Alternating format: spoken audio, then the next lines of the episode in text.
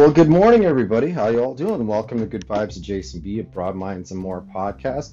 It's Sunday morning at about 10:35 a.m. And let's get the day started off with first, for all those of you who have gone to church, enjoying your morning, setting it up right, going to the gym, having a little coffee, maybe some orange juice. Awesome. You got something really good accomplished. If you've made your bed, you made it that one comfort in life that you know that every time you return, you know, and it's a pleasant and good experience. Good on you. Congratulations. You accomplished one more good thing. So, what are we going to talk about today? Well, we've got a few different things. Maybe some things controversial, maybe things that are kind of enlightening. But that's what we're going to do today. So, stay tuned and we'll be right back.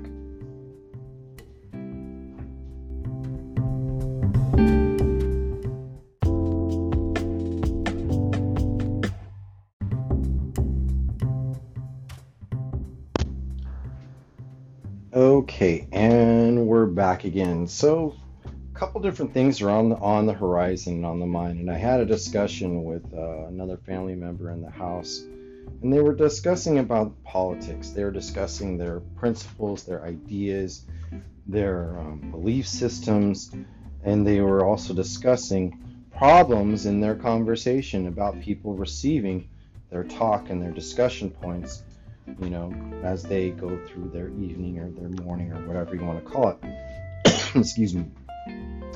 So, anyhow, they were talking to me about how they're a Democrat and that they were, you know, they felt isolated or victimized or something. I don't know how to really describe it, but this person was talking about how every time they have a discussion with this other person, and they talk about politics, it always ends up on a sour note. So let's really discuss that. Have you ever had a conversation with a family, a friend, an associate, an acquaintance, a coworker, and every time you talk about something, it always evolves around politics. The discussion gets sometimes heated and sometimes agreeable. Do you ever notice that when you leave the conversation, it's an unsettling feeling? This is a very important point that can lead into so many different areas. But I'm going to give you a couple little hints and tips to help me deal with this particular situation. As I've said before, the first most important things and principle that you may own is your thoughts, your words, and your actions. You do not control anyone else's perception. You do not control anyone else's actions.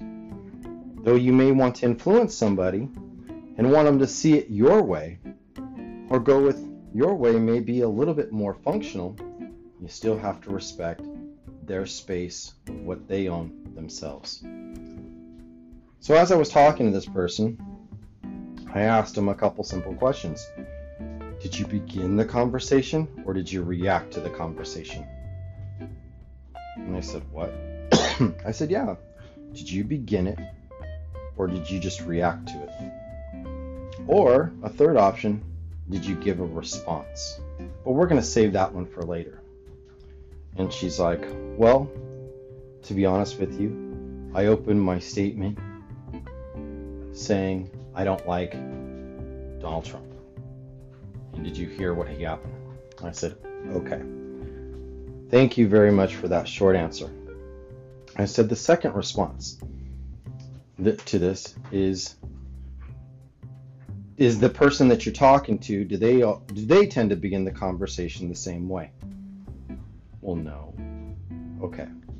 So how do they typically begin the conversation when you come across them when you deal with them? And they said well they uh I say oh it's a good morning this morning. I can't wait to get this done. I said okay. All right. I said so do you feel that maybe you have the problem with them and their political views. Well, they just don't accept me. They don't accept what I have to say. Okay. And did they say that? Well, no, they act like it.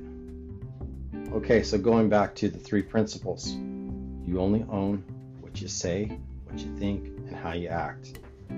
So let's look back at your reaction. You began the conversation with perhaps a statement. What could have been could it have been an argumentative statement? Could have been a complaint. I don't think so. Well, without targeting you, you did. Any conversation and the initiation of any conversation, no matter who it is, begin it with a pleasantry, not a complaint, not a mm-hmm. disruption, not a no, not a what you feel is wrong in the world. Leave that towards the end. You might have a better reaction from them. Well, they're just so damn hardline Republican. Okay, so you've made the agreement and you've identified what they are, but you didn't identify the pleasantries of a conversation and why you like to be around them. Well, it's my daughter. Okay, well, it's your daughter, but are you be still beginning the conversation with a pleasantry? And if you're not, you're the initiator. We may be dissatisfied with the situations that we tend to deal with and how the what we see on the outcomes in the world. And we may be responsive or we may be reactive. It tends to be that a lot of people in the United States right now are reactive. And I'll prove my point. Currently, the Virginia governor is being asked to resign his position as a governor because of reaction to a photo of him and another person in 1984 in a year, medical school yearbook that was racially charged. He painted himself a blackface, or he was wearing a Ku Klux Klansman costume. It's reactive, it's insulting, but it's old. So, with that being said, should a person be held accountable for something they may have done 25 years or 30 years prior? Are they the same person that 30 years ago then as they are now? Well, it's kind of like a crime, a crime, I guess you could say. But getting back to the moral point of it all is that people are response reactive to something that someone did visually that may have not been the most mature in its entirety many, many years ago. May have been stupidity, may have been what's culturally acceptable to them. But we also have to think is it something that maybe we do inadvertently ourselves? We all have particulars, we all have choices, and we all have preferences. What that governor may have done may not have been the wisest thing to do. But the thing is, does his character carry the same way to today? Um, I'm not a citizen of that state. I don't know the complete politics. But from the just what I get of it, looking through the focus lens of the media, I don't believe the guy's the same way or the same person that he was maybe 30 years ago. Getting back to the moral of this story, you know, so as I was explaining to the person, people are reactive and they want that person gone. Should you always conduct yourself the same way?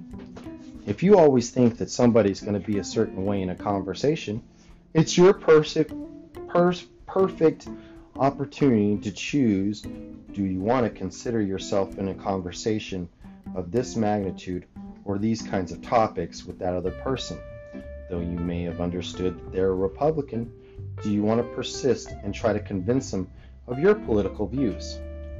If your views aren't listened to, can you accept that? A lot of people can't, and that's what's going wrong in a lot of parts of our country. When we listen to the news, we listen to characters like um, Bill Maher, which I deeply respect, and brings up some very important points. But the points have to be able to be understood by all, if at all possible. We have to consider what is the influence? What is their opinion to me? Is it mostly a majority of I agree what they say? Or is it because I choose a party to agree with what they say? Having your own thoughts and express them can be very dangerous at times, but still, nonetheless, they're yours. So, with this person, I explained to him if you understand that the other person is a Republican and you're trying to convince them, like in the book How to Win Friends and Influence Others, Dale Carnegie, written by Dale Carnegie, find the common ground.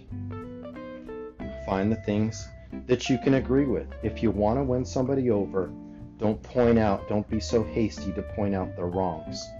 If you're always pointing out somebody's wrong, then how are you ever right? Seems to me that you're making yourself a victim in this scenario in every part of your conversation. And that's a big thing. That's a really, really big thing.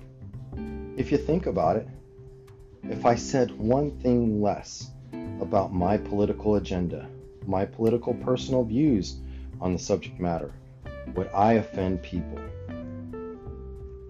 Believe it or not, you'd offend a lot less. I don't always feel like I need to express my political views, but I try to get to understand the whole perspective of how people are, what they think, why they think the way they, they do, and what can be accomplished in the long run. I think that's the most amazing thing that I've ever learned in my life of what to do, how to handle myself, how to conduct myself as a gentleman in conversations. Remember, the art of conversation is a careful art. Not all of us have it down, and some of us have a lot to learn. But nonetheless, we always have to be the learner. I like what my good friend Patrick from We Live on a Planet always says stay curious, stay a learner. How more true is that? Thank you, Patrick, for always that great line that you use in your show. I totally appreciate it. So that's my little tidbit in conversational or social behavior. If you don't want problems with a certain someone always the same way, look at how you're presenting yourself or maybe a certain topic area. You might learn something new. All right, so we're going to take a brief little break and I'll be right back.